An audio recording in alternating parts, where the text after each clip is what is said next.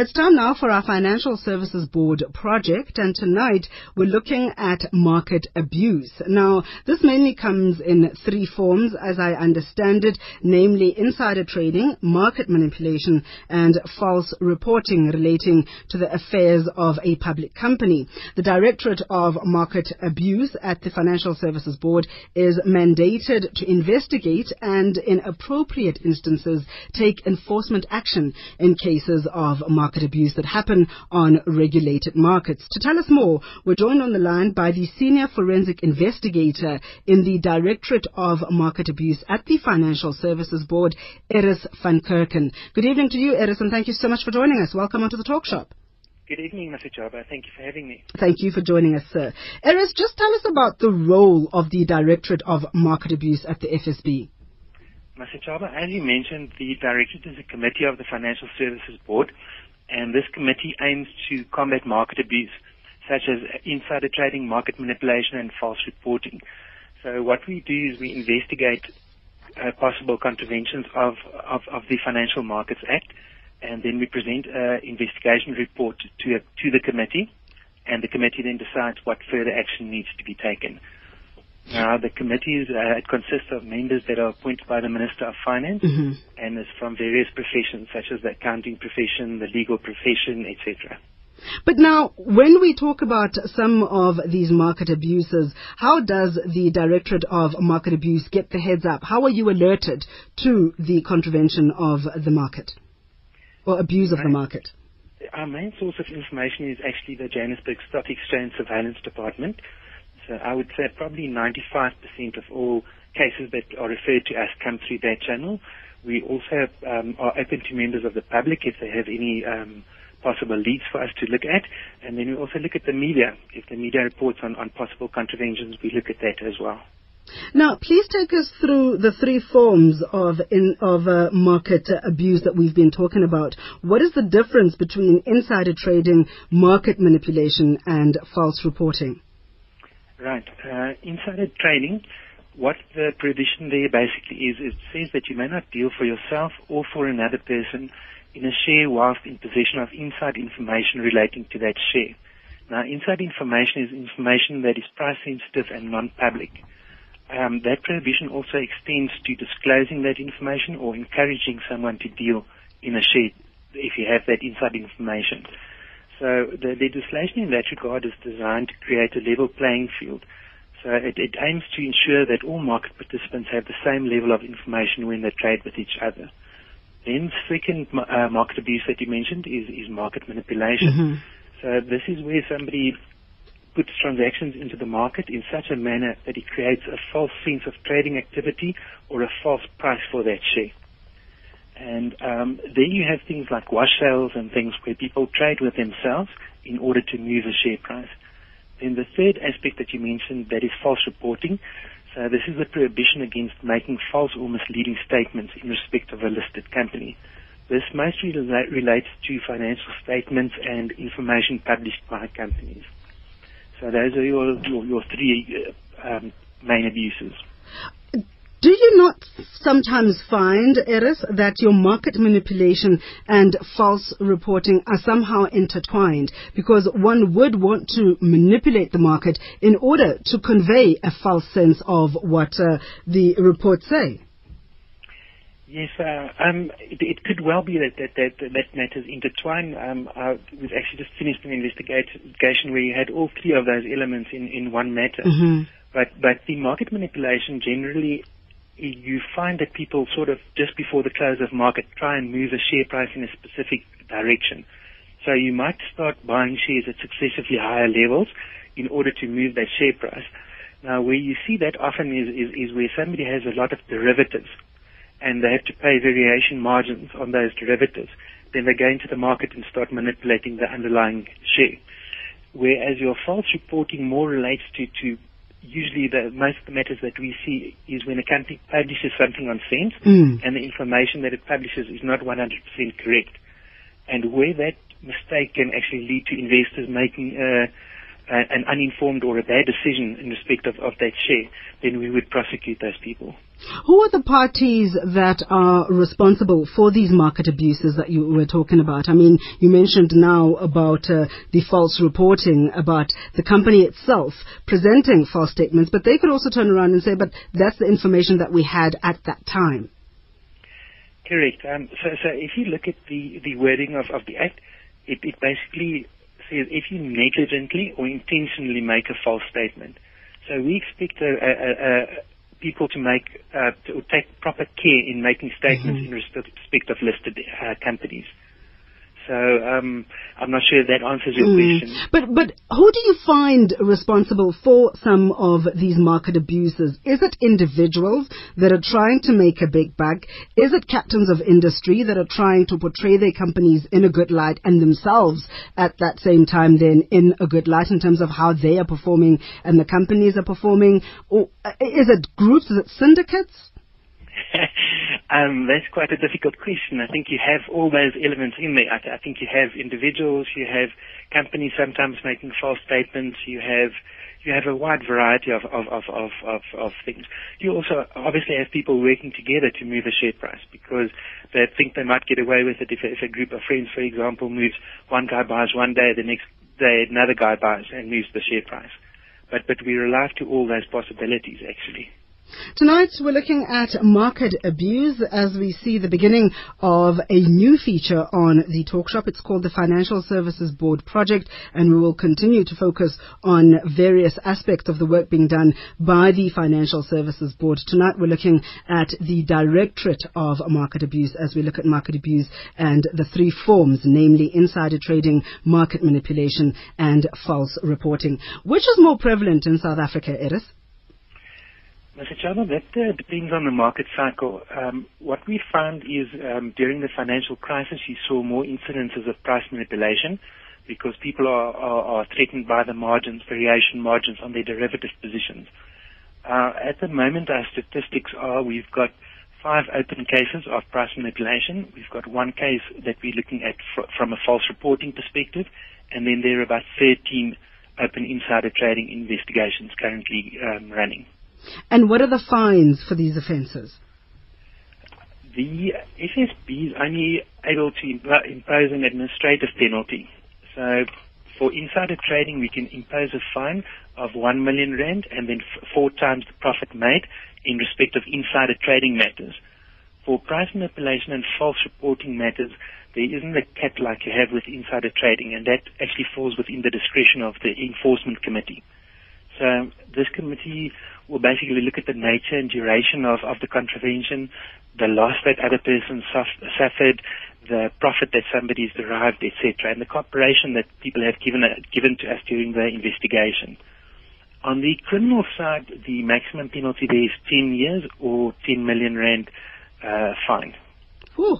And, and what have been some of the uh, Directorate of Market Abuses major successes that you can share with us? It's um it's it's difficult to quantify you know what, how you measure success. If it's in, in in terms of a monetary value uh, we have had an insider trading matter where the fine was 27 million rand and then the biggest fine for price manipulation was two individuals who were fined 5 million rand each. So that's a combined 10 million rand. So, but, you know, for me, the, the biggest success is actually if, if we can catch somebody who's in a position of trust and um, is trying to take advantage of other people.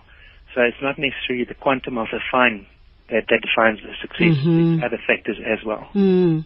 I want to talk about these other factors in terms of how the FSB identifies these possible transgressions. What are the processes in place to identify whether there has been market manipulation, whether there has been insider trading, or even false reporting? We're talking to Erris van Kerken, Senior Forensic Investigator in the Directorate of Market Abuse at the Financial Services Board. This is our brand new feature, the Financial Services Board project, and tonight we're looking looking at market abuse. But let's quickly cross over to Ada Siveta, who is uh, updating us on the match between Australia and Spain. It's a goal! Oh! Ja! Doelpunt! Fantastisch! Nee! However you say it, make sure it's with a Hansa. Hansa Pilsner is the proud broadcast sponsor of SABC's coverage of the 2014 FIFA World Cup. Hansa Pilsner, brewed for the dreamers. Enjoy responsibly. Not for sale to persons under the age of 18. Prost! Cheers! Chin chin! Santé! However you say it, make sure it's with a Hansa. Hansa Pilsner is the proud broadcast sponsor of SABC's coverage of the 2014 FIFA World Cup. Enjoy responsibly. Not for sale to persons under the age of 18. After the match has just come to an end. Uh, tell us uh, about how the second half went. Well, indeed, Masichaba, the second half went very well for the Netherlands, who uh, ended the match 2-0 over Chile. Leroy Fer scoring in the 78th minute and Memphis actually closing it up in the night, almost two minutes before the close of the match.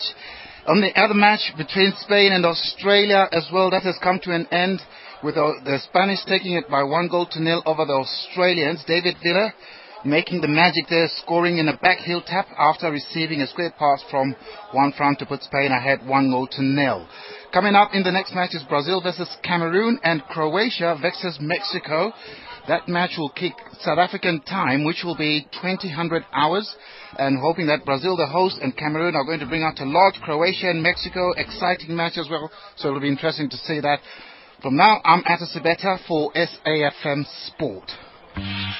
It's a goal! Tor! Ja! Doelpunt! Fantastisch! However you say it, make sure it's with a Hansa. Hansa Pilsner is the proud broadcast sponsor of SABC's coverage of the 2014 FIFA World Cup. Hansa Pilsner, brewed for the dreamers. Enjoy responsibly. Not for sale to persons under the age of 18. The Talk Shop. This is the Talk Shop on SAFM 104 to 107. I am Masichaba Mdolo in conversation with Erris van Kerken, Senior Forensic Investigator in the Directorate of Market Abuse at the Financial Services Board. We're kicking off tonight our brand new feature, the Financial Services Board project, and tonight we're focusing on market abuse, looking at the three forms, uh, mainly uh, insider trading, market manipulation, and false reporting. We are taking your calls. If you'd like to engage with us, uh, you can SMS us on 34701. SMS number is 34701 and SMSs are charged at 2 Rand or you can call us on 0891 104 207. 0891 104 207 is the number to dial. Now, Erris, take us through the processes that the Directorate of Market Abuse actually embarks upon to determine whether there has been possible transgression. Masichaba, um, if I can give you an example of, of something that's identified by the JSE, so we meet with them on a bi-weekly basis and we look at the trading that happened in the market. Uh, the systems are quite sophisticated in that they generate flags if there's anything that looks untoward. So, for example, if there's a sudden price spike or, or something to that effect, there would be a flag, and the JSE surveillance department would then look at who was trading, is there any reason for that price spike. We then discuss the matters with the surveillance department and decide what matters we're going to investigate. So once we've logged an investigation, we can typically um, issue a, summons to anybody that we believe has information that, that, that they can give to us. We can call those persons in and we can interrogate them under oath. We can also ask for documents that, that we believe may be relevant to the case. Um, so our team consists basically of, of, of lawyers, um, mostly ex-prosecutors, Mm-hmm. and then also accounting people, um, chartered accountants and people like that to understand their, their financial intricacies. So once we've combined that report, we then present that to the Directorate of Market Abuse, the committee, and the committee then evaluates whether there is a case to be answered. If they believe that there is a case to be answered, it can be referred to the Enforcement Committee of the FSB, and that would then be for the imposition of an administrative penalty. Now, if I say administrative penalty, it, it means a monetary fine Mhm. that is imposed on, on these people. Or the director can also decide to refer the matter to the NPA for, for prosecution. And in, in cases where um, you know, the directorate has decided to refer cases to the NPA. What have been some of the circumstances? What have been some of, uh, you know, um, the abuses that you saw that had you thinking this deserves jail time rather than just a monetary fine?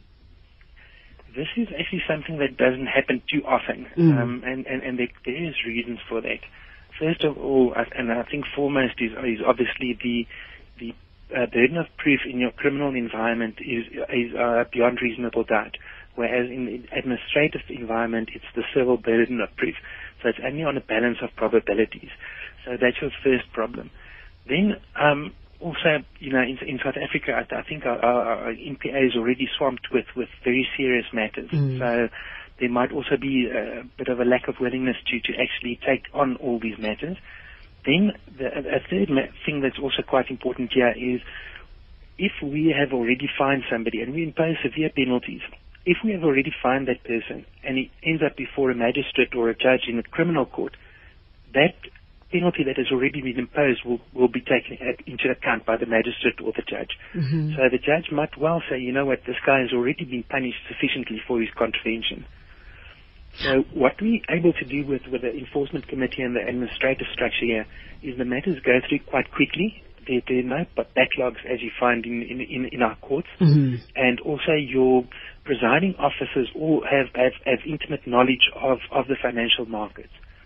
So you have a, a, a retired judge that always chairs the enforcement committee that understands these matters and he can have two assessors. So it's people that can advise him on, on, on, on intricacies of, of matters. And and the the investigators themselves, because I remember one of the concerns that came up with regards to our policing services was that uh, you know they lacked personnel that had the in-depth knowledge to prosecute white collar crimes, like market abuse. Yes, we we we we, tried to to to staff our uh, and and and uh, have, have properly trained people here at the FSB. Mm. So, um, as I mentioned, um, a, a lot of people that work here in our department have a, a, uh prosecutor background. There are also persons here with with an accounting background. Mm-hmm. So you hopefully have people that, that can understand these complex matters and that are able to take on these these guys that can afford you know proper legal representation. I'm looking at uh, some of the cases um, that you are currently dealing with, uh, especially with regards to false or misleading reporting of cases. Um, some have been uh, uh, ongoing. I mean, the case status is ongoing, and some date back to 2009, 2008, 2007. Uh, financial results for the quarter ended 2007, 31st of March, published on the 25th of April 2007. What is the turnaround time? I know that you said you don't deal with the backlogs that the courts do, but for a case to still be ongoing since 2007, what what turnaround times are we are we looking at? And are there some cases or some abuses, market abuses, that will take longer to finalize than others? Yes, um, to the last part of your question first, um, there are obviously cases that, that are more complex than others that take longer to, to, to finalize. But what you must remember about the dates that we publish there, those are the dates of the transgressions. So those are not necessarily the dates that the matters came to the FSB. Mm-hmm. So um, we sometimes get people saying, you know, something happened in 2003. And Ah. because we actually take the complaints seriously that people give to us, we would then say, you know what, it happened long ago, but we'll still look at it. So um, that period, the periods that you mentioned now aren't really instructive as, as to how long we've taken We've to deal with it. But generally, we, we, we, we try to uh, finalize matters as, as, as soon as possible because you're, the sooner you gather the evidence, the, the easier it is to, to prosecute your case. And uh, are there, is there a timeline? Are there cases that you'll say, no, we will not look at uh, something that happened maybe in 1999 or even in 2005? Or are you open to all cases of market abuse? I, I think that the, the, we would generally be open to all cases of market abuse, but where we, for example, see that, that you know something happened in 1995 and we won't be able to get any evidence, you know, somebody's died or the people are overseas or etc., um, then we might decide it's actually not worthwhile to, to log a case, to spend Mm. resources on that, and we would then rather allocate resources to matters that we know that we have a chance with. Erris, I've got an I've got an incoming SMS uh, from Double M. I'm going to give you this SMS right after the news with Grekos as we continue our Financial Services Board project looking at market abuse. The Talk Shop. This is the Talk Shop on SAFM 104 to 107. Thank you so much, Mr. Ada Sibeta. We now look at uh, the uh, market abuses taking place in our markets with uh, the Financial Services Board. Erris van Kerken joins us on the line. He's Senior Forensic Investigator in the Directorate of Market Abuse at the Financial Services Board. Erris, I've got a couple of SMSs coming in. Double M asked the question, are market analysts absolved from these three ills since they create perception as well? Um, Masachaba, the answer that, to that is definitely no.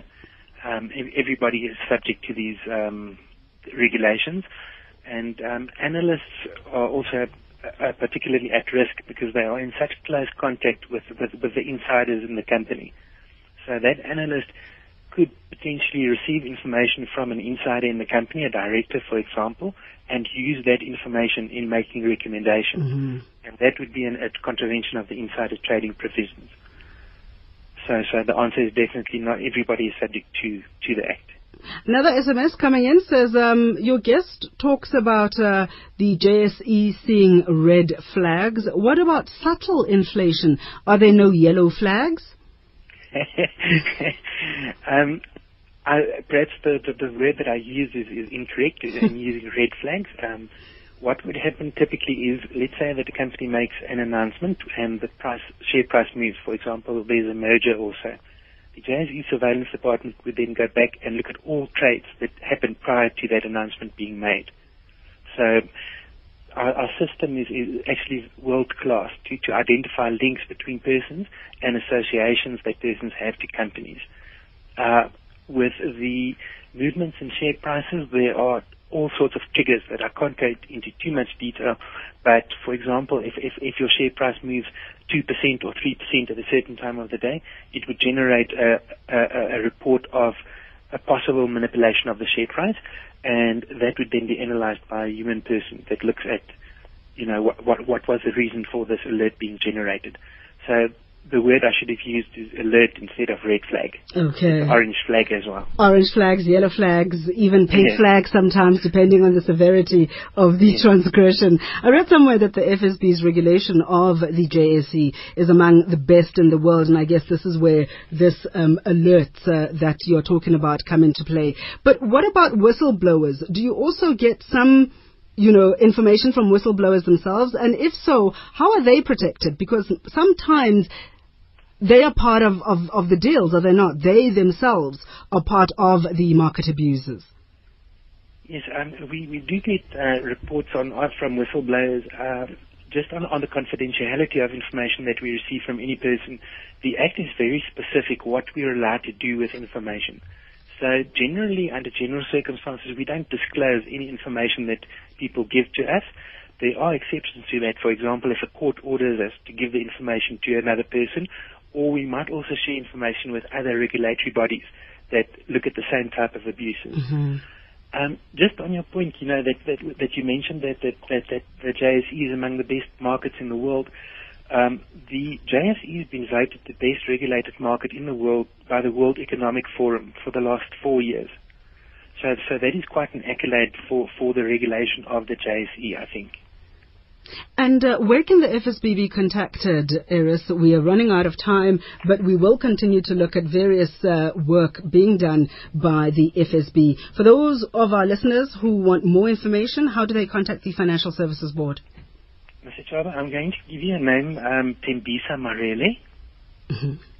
Uh, telephone number is 012 012 428 428 8025. 8025. And you're also welcome to give out my name and number. Uh, my direct telephone number is 012 Mm-hmm. 422 Mm-hmm. 2931. And um, the FSB also has an anonymous tip-offs line, so if people wish to, to remain anonymous, they're welcome to do so through the FSB website. Um, there is a portal where you can can um, submit your, your complaint, and it's then channeled to the right persons in the FSB to look at. Okay. So you're very welcome to call Tembi Samachele on 012-428-8025. That's 012-428 8025 or call our guest Erris um, on 012 his direct line is 012 422 2931 012 422 2931 he's senior forensic investigator in the directorate of market abuse at the financial services board. And there's also a toll free line for the financial services board. Call them on 0800 20 20 87 0800 20 20 87 or 0800 110443. 0800 110443. Thank you very, very much for your time this evening, Erris. Really appreciate it. Thank you for having me, Masachaba. Good night. Don Masad on our next Financial Services Board project taking place next week, Monday, as we look at another element of the work being done by the Financial Services Board.